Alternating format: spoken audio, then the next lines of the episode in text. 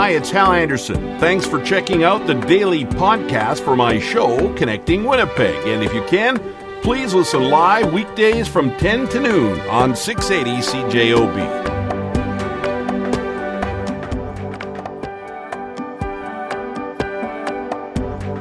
Joining us on the phone now, on her way to Winkler, Global News senior reporter Brittany Greenslade. Uh, Brittany, will talk about the announcement that you're going down there uh, to find out more about. But break down this uh, letter, this uh, Salem Home letter that's been sent out, so people understand uh, the situation.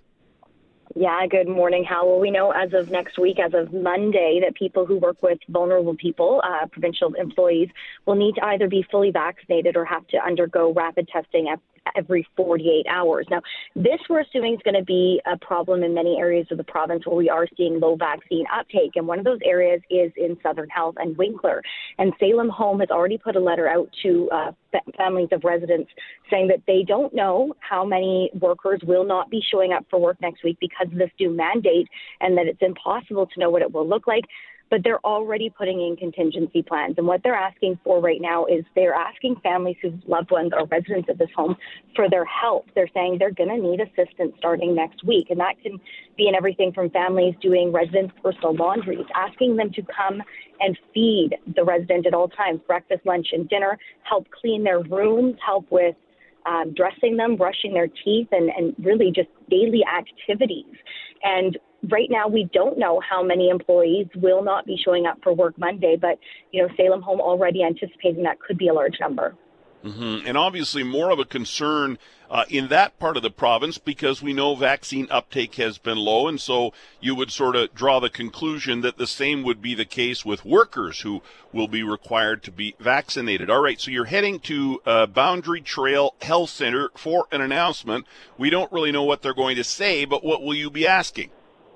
Yeah, that's right. We we aren't sure exactly what the announcement is. We're told it's a Boundary Trails announcement, but we are going to be able to ask questions of the health minister this morning to really get an idea of what these contingency plans are. What are they expecting? We are three days away from when this vaccine mandate gets put in place. So, you know, by today we should be able to get some numbers. They should be releasing those numbers, but we're also going to be asking Shared Health, what are the plans? What are you going to be doing if, you know, 20 or 30 percent of a workforce isn't showing up? How are you going to be able to maintain that? How are you going to be able to handle it? And, you know, these are questions that people have been asking for weeks. We've known that this date was coming for weeks. We are now just three days away, and as of right now, have been given no answers. All right, Brittany, uh, I'll let you get back to it. Uh, we will be listening for the story and watching for it online and also on, on Global Television today. Brittany Greenslade, thank you. Thanks, Hal. Our Global News senior reporter again heading to Winkler, where Salem Home has sent this letter out um, to families, and then now an announcement of some sort at Boundary Trail Health Center, and Brittany will be covering that for us today. I just wanted to play for you Jan Legeros uh, as well.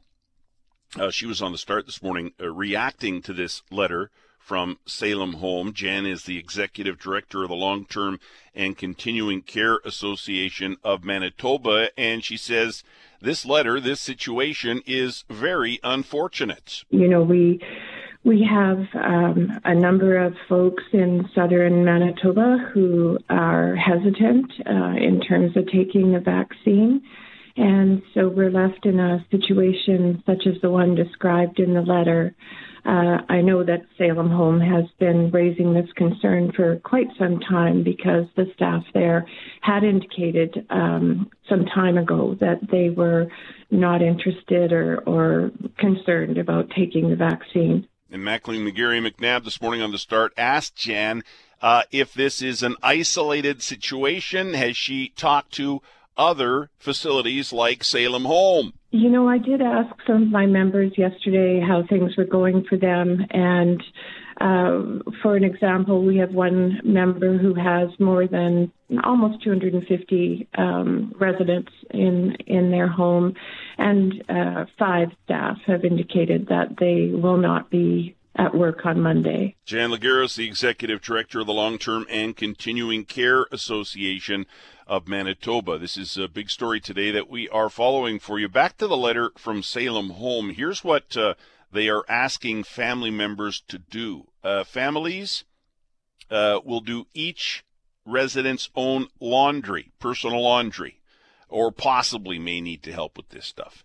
Assist residents at all meal times, breakfast, lunch, supper. Clean in residents' rooms, help with dressing and brushing teeth, etc. Assist in creating meaningful activities for residents to take part. Vaccine uptake, a real issue in that part of the province. Let's hope uh, it's not as bad as we uh, fear it might be. Joining us now to talk about the rain that we've been getting over the past couple days, Bill Campbell, the president of the Keystone Agricultural Producers. Bill, good morning. Good morning, Hal. How much you loving this rain? Well, this is a very uh, great uh, event that has happened with regards to a probably two-day rain uh, over most of Manitoba, I believe. So, yeah, it's it's certainly appreciated. Yeah, and as I you help me out here, you're you're the pro, but uh, I mean we haven't had a solid freeze yet, and so this rain just goes right in the ground, and it's there for the spring, right? Well, I think that that's um, uh, maybe the uniqueness of uh, at this time of year, and that the ground's not frozen, and that um, you know, it, and and then any time you have a drought situation and you can receive some form of precipitation, that it will be absorbed into the soil, and so um, you know, I really think that that's, um, you know, to our advantage at this time of the year that uh, we can start to replenish uh, that topsoil moisture. And uh, I don't think we've received enough yet to be significant to subsoil moisture, uh, but it is certainly a step in the right direction. And, um, you know, and I think as we look forward, we're always at this time of year planning for next year. And this will certainly help with the fall application of nutrients. Uh, it'll also help rejuvenate some of the dormant grasses and forages that they can replenish some of their uh, water reserves and go into winter in a better state so that they can be uh, better adapted for springtime. So I, I think it's just good news all around. Yeah. Kind of a shame, though, we didn't get a bit of this during the summer, eh? Well, yeah, and and and that would be ideal, and and uh, you know if we were able to spread uh, rainfall out through um, you know the growing season would be advantageous. But somehow or another, we don't seem to be able to control that that part of it, and yeah, so we adapt the best that we can and use best managing practices to conserve moisture and and all of that part. But yeah, we you know, we are certainly um, seeing areas that have had significant impact from that shortfall of moisture.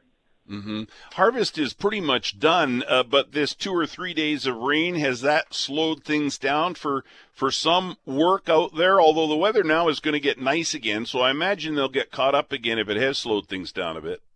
Well, and I think that's that's the um, the great part of this particular rain situation that it's rained and then the weather's going to turn around and get nice again. And I think we can all appreciate, um, you know, the, the rainfall, but be, the ability to get back out in the field and conclude that harvest.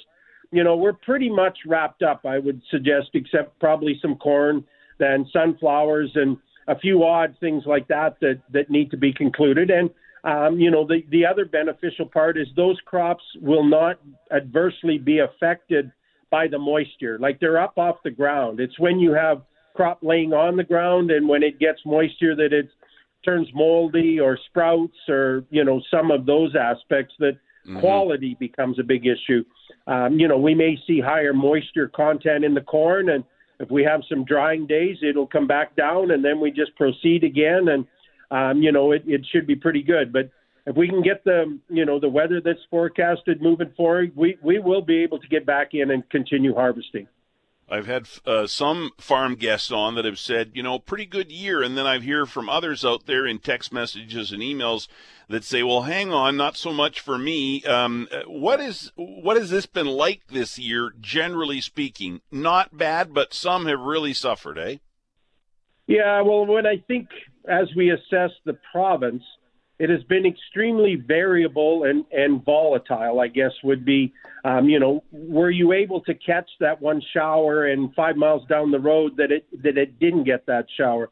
But overall, I think the province, when you amalgamate all the production, you know, it's going to be significantly down than what we've been producing, but, you know, it's not a disaster situation.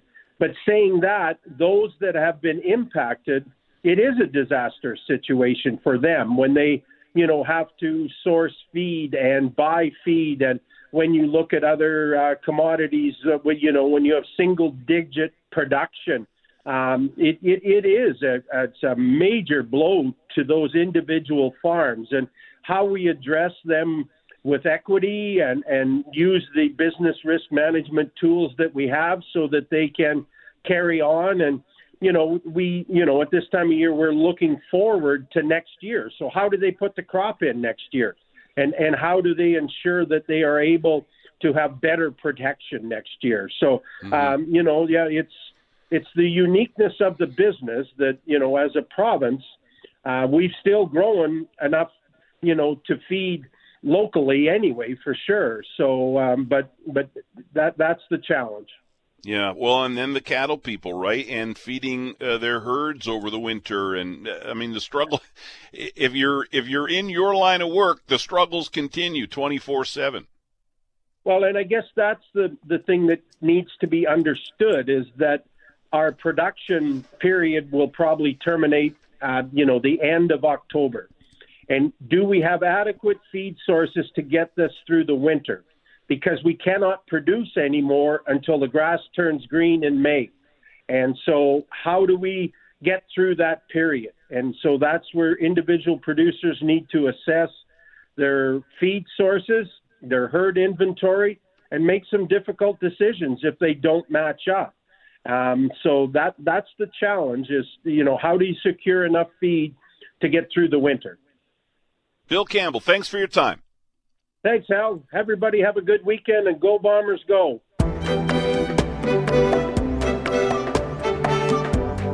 All right, we have Mo Sabourin on the phone. The phones have been rebooted. The president of the Winnipeg Police Association. Mo, good morning. Good morning, Hal. Thanks for having me on once again. Yes, sorry about that. I apologize. No worries. I, I get hung up on all the time. I'm sure you do.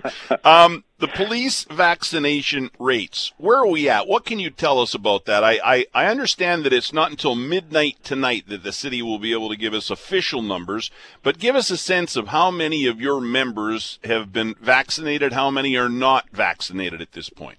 Um, well, you know what? Uh, that, that's a number I can't really um, you know share 100% as being accurate, but I do know that uh, the service uh, is looking to um, to say that we have about 10% of our members that uh, either haven't declared or have declared that they're they're non-vaccinated. So, um, you know, we're we're well above what the general public is as far as uh, percentage of uh, members that have uh, indicated that they are vaccinated. So. So what would 10% be then? What what would that number be? Maybe 190. Um, mm-hmm. You know, so it uh, and I and I think in the um, coming weeks that uh, um, people will you know continue to get vaccinated and that sort of thing. They uh, you know we we know it's a personal choice for members and and we fully support whatever their choice is. Um, but there also has to be that delicate balance of um, a safe workplace, and I think the the mandate that the, the service has uh, implemented. Um, meets all those requirements, uh, whether it be the extra testing for people that uh, haven't been uh, vaccinated, uh, masking. Uh, I believe the entire WPS is going to go back to an entire uh, mask policy just based on what the city of Winnipeg has recommended. So, um, you know, it, it, it's been a very difficult issue to navigate for us um, because we are a professional labor relations organization and, and we represent all of our members, not just the majority. And, and we want to just make sure that everybody is safe in the workplace, but so that our members are um, making sure the citizens of Winnipeg are safe as well. How will it work then for that 10%, that almost 200 members of your union, police officers? How will it work? Will will they be able to work and be tested, or, or what's the plan?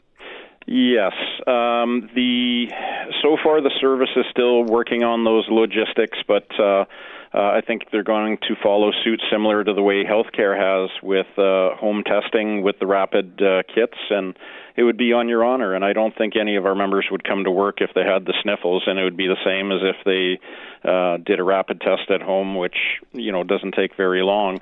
And if you have a positive test, none of our members are going to come in. They'll go get the um, the the full test um, to make uh, sure of uh, a determination or not because they can throw a false positive, which is better than throwing a false negative, right? So, um, and then it uh, it would be a matter of just showing up to work if you have a negative test. I got to tell you, you, you mentioned how difficult this has been for you to navigate. Um, maybe take us behind the velvet rope a bit on that because I can't imagine uh, what this has been like for you. Never in a million years, Mo, did you ever think that you would be dealing with something like this? Well, absolutely, because uh, with all the other issues that we deal with on a daily basis, this has been extremely time consuming. Uh, with uh, people sending emails with their positions, and I don't disagree with a lot of the content. But you know, at the end of the day, it's uh, this is something that's been mandated by the government of Canada, province of Manitoba, city of Winnipeg, and the WPS. And um, the feeling in the uh, as far as arbitrators or the law uh, is really looking at the safety for the masses. And uh, you know we do have members that are calling upon us to take action, but you know at the end of the day, the law is not in our favor um, as far as you know filing a grievance or that sort of thing, making a human rights complaint. Um, the and and we've been doing extensive research on you know is there the possibility of us to take action. But at the end of the day, the majority of the membership uh, wants a safe workplace, and, and that's what we're trying to encourage those members that uh, don't want to be vaccinated to to get vaccinated, and if not, then make sure you do your uh, the alternative that the service has provided to make sure that the workplace and the citizens of Winnipeg are safe. Generally speaking, how's the mental health of your members? Well, I think it's been a know, long from, haul. It's been it's been our, a tough haul, Mo. Yeah, our survey from several months ago had some very disturbing numbers um, as far as uh, what the picture of our members' mental health state is, and and we were very disturbed by uh, some of the results from that survey, and and this is just piling on the rabbit, and you know it, it's hard to make a, a good determination on how everybody is doing, but uh, I've heard from more and more members that this is a, an incredibly stressful time for our members, not only in the workplace but uh, outside of the workplace, because um, crime and um, has not slowed down for COVID one one bit, and if anything, it's making it uh, much more difficult for our members to keep the citizens of Winnipeg safe. But they they keep going out there every day, slugging it out and and making sure that uh, they perform their duties. But it's it's truly the internal stressors right now as a result of all of these um, mandates that are that are being placed on them.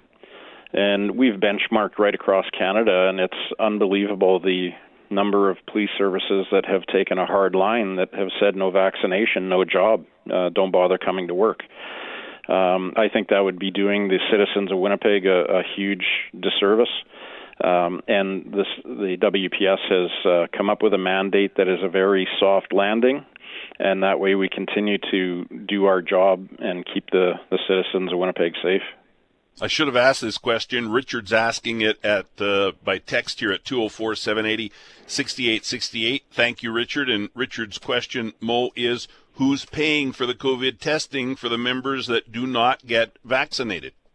That's uh, the city of Winnipeg has uh, has purchased all of these uh, these kits. I'm sure it's at a, a, reduced rate, but it is the city of Winnipeg that is supplying it to um, any of the employees uh, right across the city that uh, either can't get uh, vaccinated or you know uh, have made a personal choice not to get vaccinated. Mo, I appreciate your time on the issue. Thank you. Uh, you're very welcome, Hal. Always a pleasure. All right, Mo Sabourin is the president of the Winnipeg Police Association. So there you go, Richard. It is, in fact, the taxpayers, you and I, uh, who will be paying for the testing. And I know that angers a lot of you out there. My weather expert buddy, Bruce Johnson. Now, Bruce, good morning. Yeah, good morning. Your weather toe has become famous, my friend. I get asked every day by people, how's Bruce's weather toe? Whenever the weather changes, uh, Bruce's toe swells up and he's not able to get his boots on very easily. Uh, with uh, sunshine and mid to upper teens in the forecast for the weekend and beyond, how's your weather toe? Uh, it should be all right this weekend. It's the big changes that are the problem. So, of course, it's going to change after Monday. Monday might hit 20, but then later in the week it's going to get cooler. It's going to be, you know, 12, 13 degrees, a lot closer to average. Yeah, but still, uh, and, close to average. But again, you know, I, as I look at the forecast way out, I don't see anything that concerns me. What about you when you look at the long-term models? Anything ten days, two weeks out that we should be worried about? No, actually, it looks really boring to me. So yeah. it's, nothing exciting on there at all. Um, uh, somebody texted in earlier. I can't find it right now at 204 780 6868. Oh, here it is. Curtis. Uh, Hal, I read a story the other day saying our winter will be cooler than normal and stormy. Please ask Bruce what he thinks. What do you think, Bruce? I'm leaning toward that, and I'm thinking it will be a little bit colder than average because of that weak La Nina, and you could have a few more storms. Not so much the Colorado lows, more of the Alberta Clipper type storms. Yeah, but you're figuring that you know uh, we'll likely get to at least Halloween without any major worries when it comes to precipitation, eh? Yeah, it looking like that right now, right? It would be November before we're really going to have to worry about the weather, and it, it could change awfully fast. So we'll see. Yeah. What are you up to on the farm today? Well, actually, I'm not. I'm coming back from Thief River. Uh, a friend and I went down there to hit Walmart and all the other places. Oh and, boy, you're doing some uh, shopping. On my way back. all right, buddy. I'll let you go. Thanks a lot, Bruce. Have a great weekend.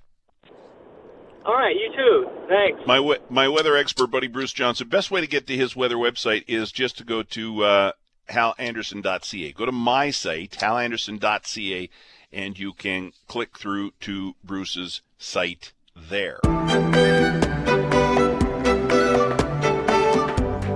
Six o'clock tonight, right here on CJOB. It's the Olympic Builders pregame show as the Bombers are in Edmonton to take on the Elks. Joining us on the phone now from beautiful downtown Edmonton, the voice of the Bombers here on CJOB, Bob Irving. Bob, good morning. Good morning, Hal. How are you? I'm great. Uh, I will be listening tonight, as will thousands of Winnipeggers and Manitobans. Um, do we write the Elks off? They're they're not a very good team at this point, right? They're not a very good team. Emphasis on the word team, Hal. They have a lot of good players, but uh, for a variety of reasons, they have not been able to put it all together or even come close to putting it all together this year. And they're in a very desperate mode at two and six. And really, I don't know if they don't win tonight. I think we can write them off.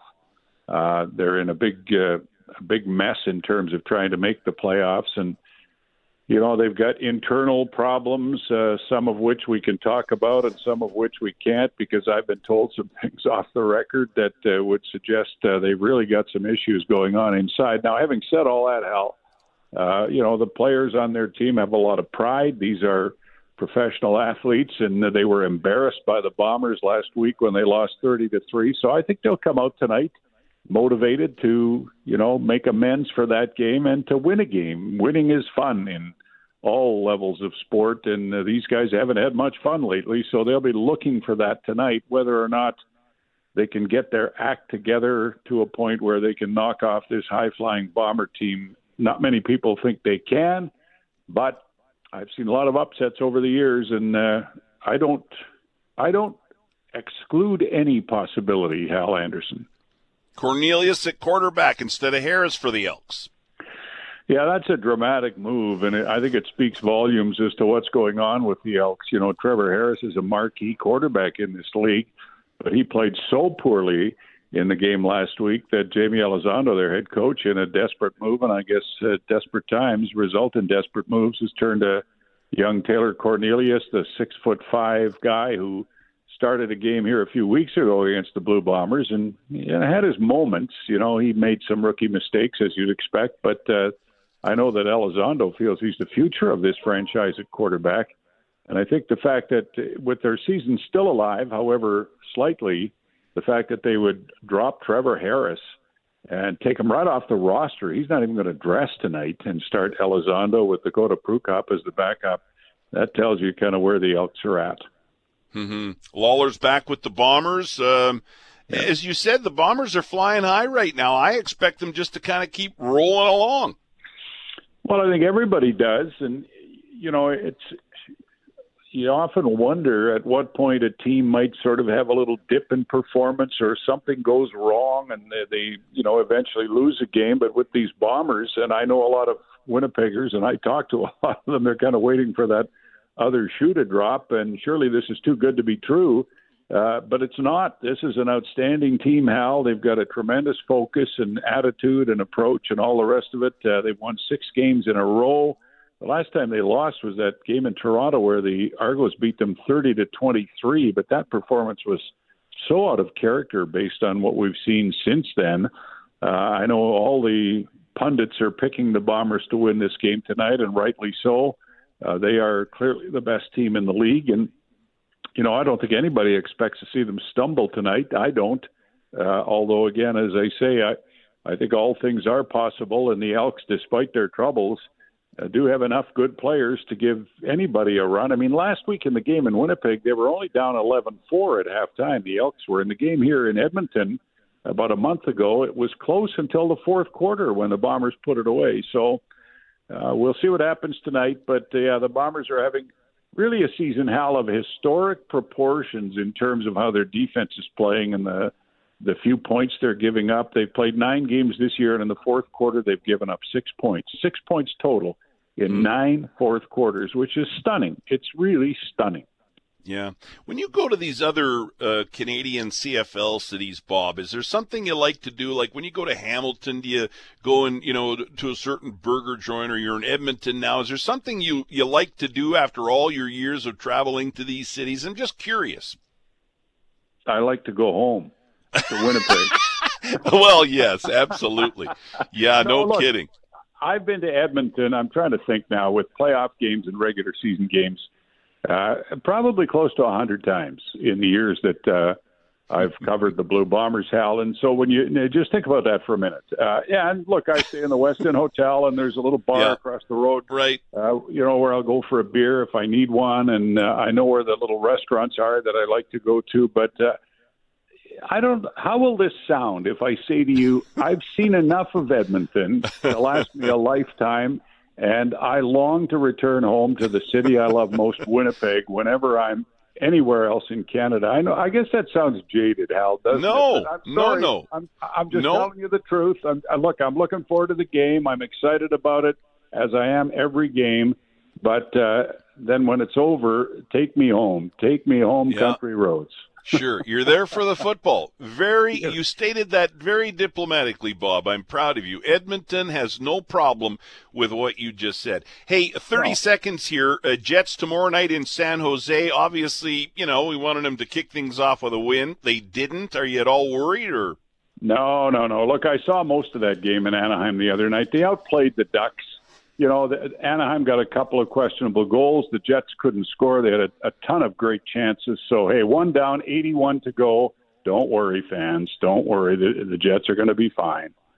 Bob Irving, the voice of the Bombers. Thank you, Bob. Enjoy the game and get home. We're waiting for you to get will. home here in Winnipeg. I can't wait, Hal. I can't wait.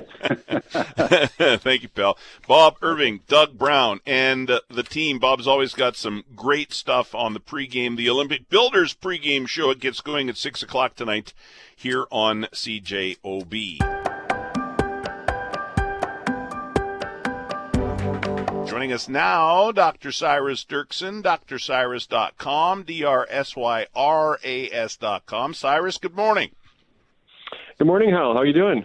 I am excellent. Uh, people have been texting and uh, and emailing about our first uh, subject here. Why do dogs lick people? Greg Mackling, uh, when I was teeing up the show today at the end of the start, Greg Mackling, Mackling, McGarry, McNabb says, well, isn't it because uh, uh, we our sweat is salty and, and dogs like that?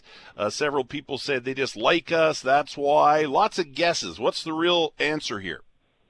well, uh, yeah, they did some research on this. They looked at whether it was the salt that was it, which kind of was interesting. The author was like, I don't know if it makes sense because uh, dogs are kind of primarily carnivores, uh, or wolves are in particular, and uh, they get enough salt from the meat that they eat. They're not like you know a moose or a deer or something like that that's looking for salt all the time. Uh, so he wasn't, you know, the author wasn't sure that it would be salt. So what he did was, was he took owners of dogs and he had them bare their knees. I guess they were all wearing shorts, and they wiped their knees down, and then they put salt on one of their knees and then they had the dogs come in and they measured which knee the uh, dogs licked. Did they lick the salty knee or did they just lick the other knee, or was there any preference at all? And what they found was that there was absolutely no preference. The dogs hmm. Would lick each knee, uh, regardless of whether it was salted or an unsalted knee.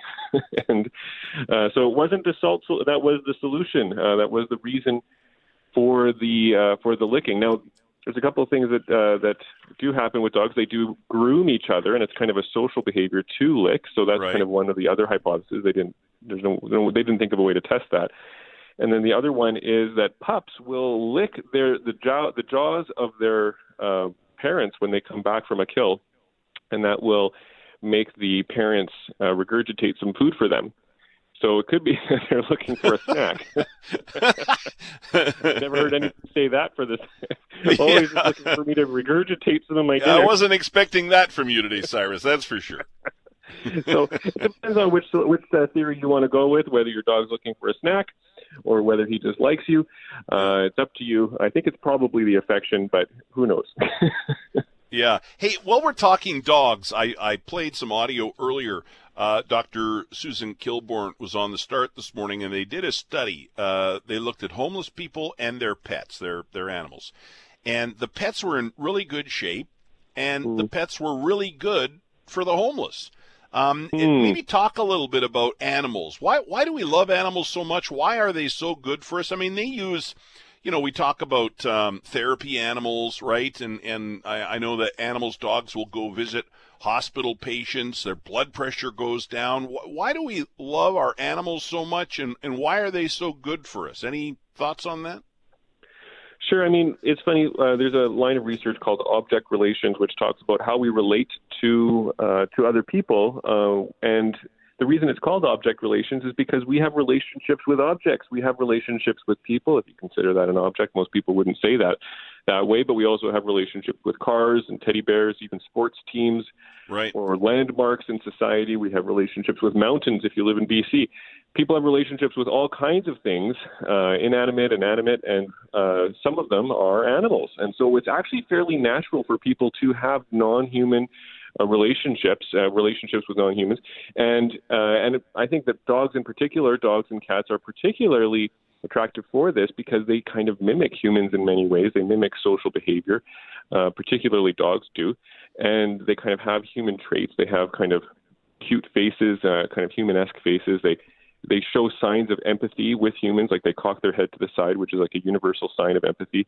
And so it's just not that uh, unusual for people to have uh, these kinds of relations. Oh, and also they have fur, which is another big one. Uh, you know, when you look at at animals and when you look at uh, monkeys and stuff, they really do like that furry texture as a way of connecting.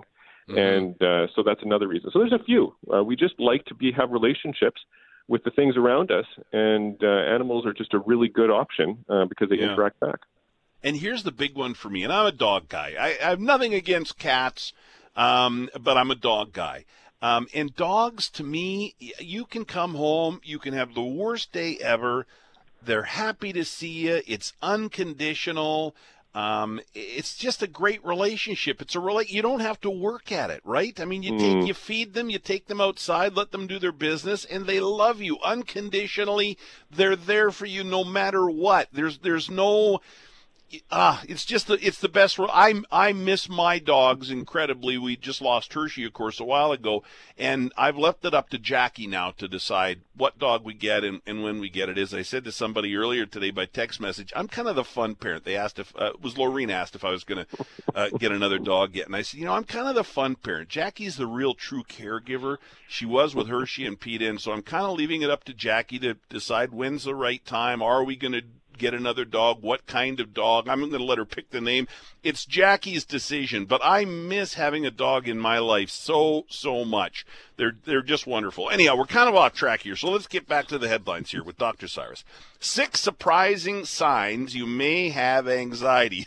I laughed about this earlier. I said I, I don't need anybody to tell me I've I've got anxiety, and I think Brett McGarry said I'm just a big walking panic attack.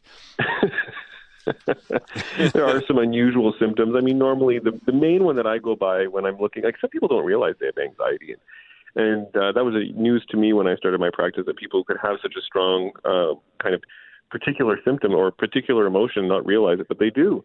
And I look for avoidance as being a main one, but that's a common one that people kind of usually associate with anxiety. Like, oh, I don't want to do that.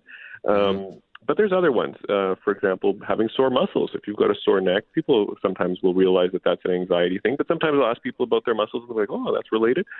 Uh, sometimes people hate relaxing, um, and that might be a sign that you're an anxious person. If you're yawning a lot, oftentimes people will think that it's because only only because of fatigue, but it can actually be a stress response. Uh, so it can be a, something related to anxiety. Another physical one is a sensitive stomach. If you've got a, a stomach that kind of reacts to you, or if you feel dizzy, if you feel dizziness, that can be a sign. One, because it could be a panic attack. Uh, I guess, like Brett was saying, if you're if you're walking around, you're breathing too much, and you're hyperventilating, which is usually what people do when they have a panic attack. It can cause lightheadedness or dizziness. Uh, but it can also just be dizzy, uh, kind of in a more general way because of anxiety. And the last one is being forgetful. People can just have a difficulty thinking clearly uh, because they're anxious. And that's true for a lot of mental health symptoms, but anxiety as well. Uh, so if you're having trouble remembering things or, or thinking clearly, it could be because you're also losing sleep, which is another symptom.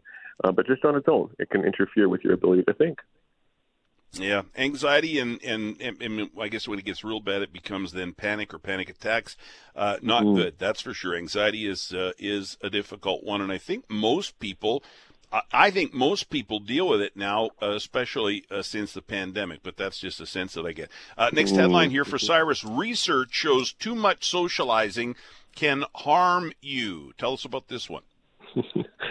well, we always think of socializing as being a good thing, and most of the time it is. And we always, and people will often, especially well in Canada and, and Western countries, but also around the world, will think of Friends episodes. They'll think of like this as being kind of the Western ideal of kind of having people around you all the time. Uh, but research does show that if you have too many people around you too much, it can actually lead to a higher mortality rate. So if you take uh, socializing and you ask people how much they socialize, and they say, you know, they never do, and then they get, and then they change up to one month, or you talk to people who socialize once a month, there's a 10% increase in health. Like the mortality rate will decrease by 10%. So it's good for you to socialize. Hmm. Uh, it's better than never. However, if you take that from one month to daily, it'll actually increase the mortality rate by 8%, uh, which is higher than a lot of the other things that we're more aware of, like for like for marriage increasing uh, you know health that's like three percent uh, or being you know like we were aware that you know women live longer and but I think that's only like four or five percent. So this is higher than those things. Is if you're socializing too much, if you're socializing daily. Now there's individual differences in this, so I don't want to prescribe people anything in particular, make people feel bad about it. But it does kind of take away from that kind of sitcom friends ideal of kind of just being around people. What seems to they always seem to be around each other all the time. So mm. uh, there is a good thing about getting some space. You don't have to feel guilty about not having your friends around all the time or not even wanting that. Uh, it's okay and maybe even healthy to have some time to yourself.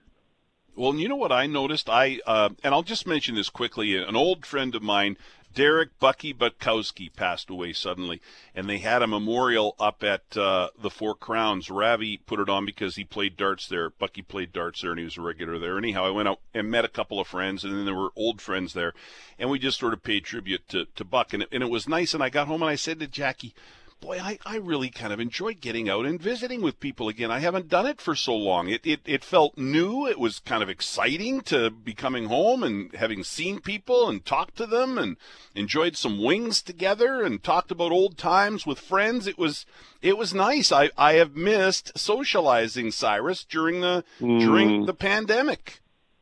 Well, I think it's going to be good for a lot of people to be able to get out more, and hopefully people feel more and more comfortable as things are safe to mm-hmm. actually do that because it does lower our risk. It does help us to feel better and has a real effect on our health. And yes, I think that there has been a big effect on things like anxiety and and we've seen that here with you know the numbers of clients increasing. Um, mm-hmm. But it also has effect on our physical health. This is something that really is detrimental for you to be isolated and lonely, and so it is really important. I mean, if you're thinking, oh, it's not safe to go out, and maybe it isn't, and those are judgments we all need to make uh, but it's also not safe to stay alone. Uh, that's not good for your health. And uh, so we need to think about our health in a kind of holistic way and think about what's really good for you in the end. Syras, I always enjoy socializing with you for about 10 minutes on Friday mornings. Thanks a lot for doing this. For sure. Thanks a lot, Hal. All right, Dr. Syras Derksen, drsyras.com, D-R-S-Y-R-A-S.com. All right, now people are sending in their pictures of their dogs. Hal, here's the perfect dog for you and Jackie. Here's another text message. Good morning, Hal. Have you noticed dogs and even some cats know if you're an animal lover or not? If you love dogs, they know it and approach you and become affectionate. If they don't think you like animals, they avoid you and may even growl. And Rudy says, uh, Hal, my uh, dog licks the food off my beard. Yuck! I, I kind of don't like watching people get licked. I mean, a, a lick or two is okay, but overdoing it, just uh, I have to kind of look away.